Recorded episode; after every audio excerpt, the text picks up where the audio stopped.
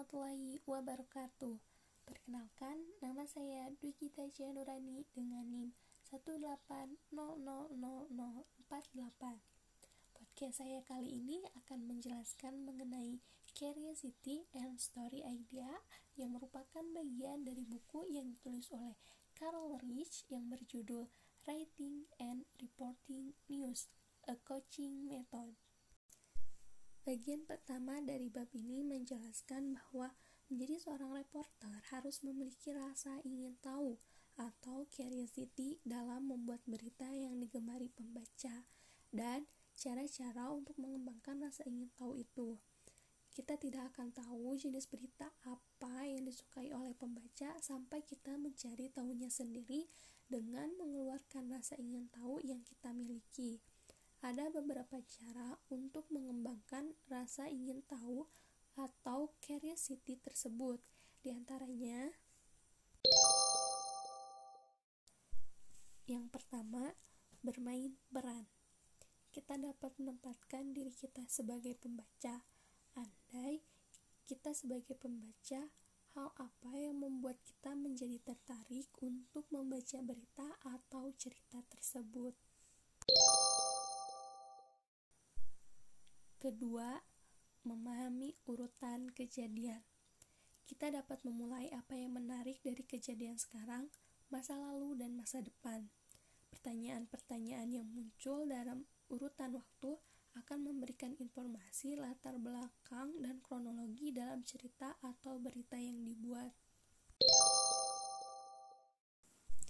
Terakhir, jadilah detektif. Membayangkan kita sebagai detektif akan memunculkan pertanyaan-pertanyaan bagaimana menyelesaikan suatu masalah.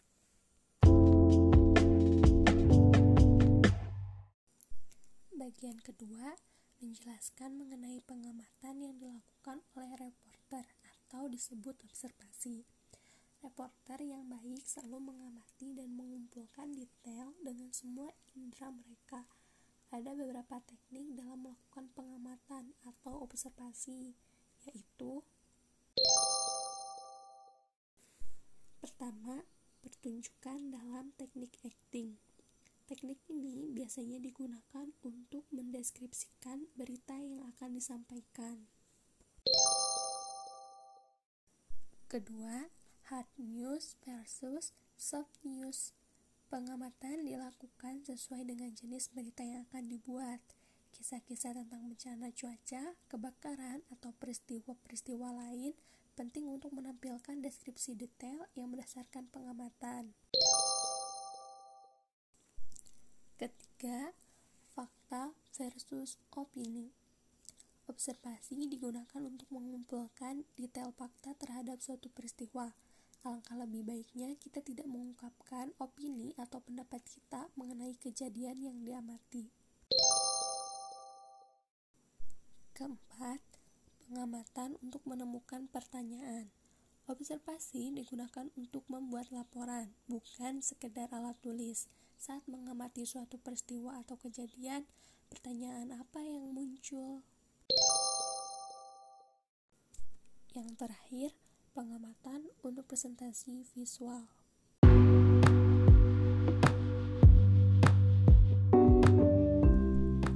Itulah yang diperlukan oleh seorang reporter dalam menjalankan tugasnya.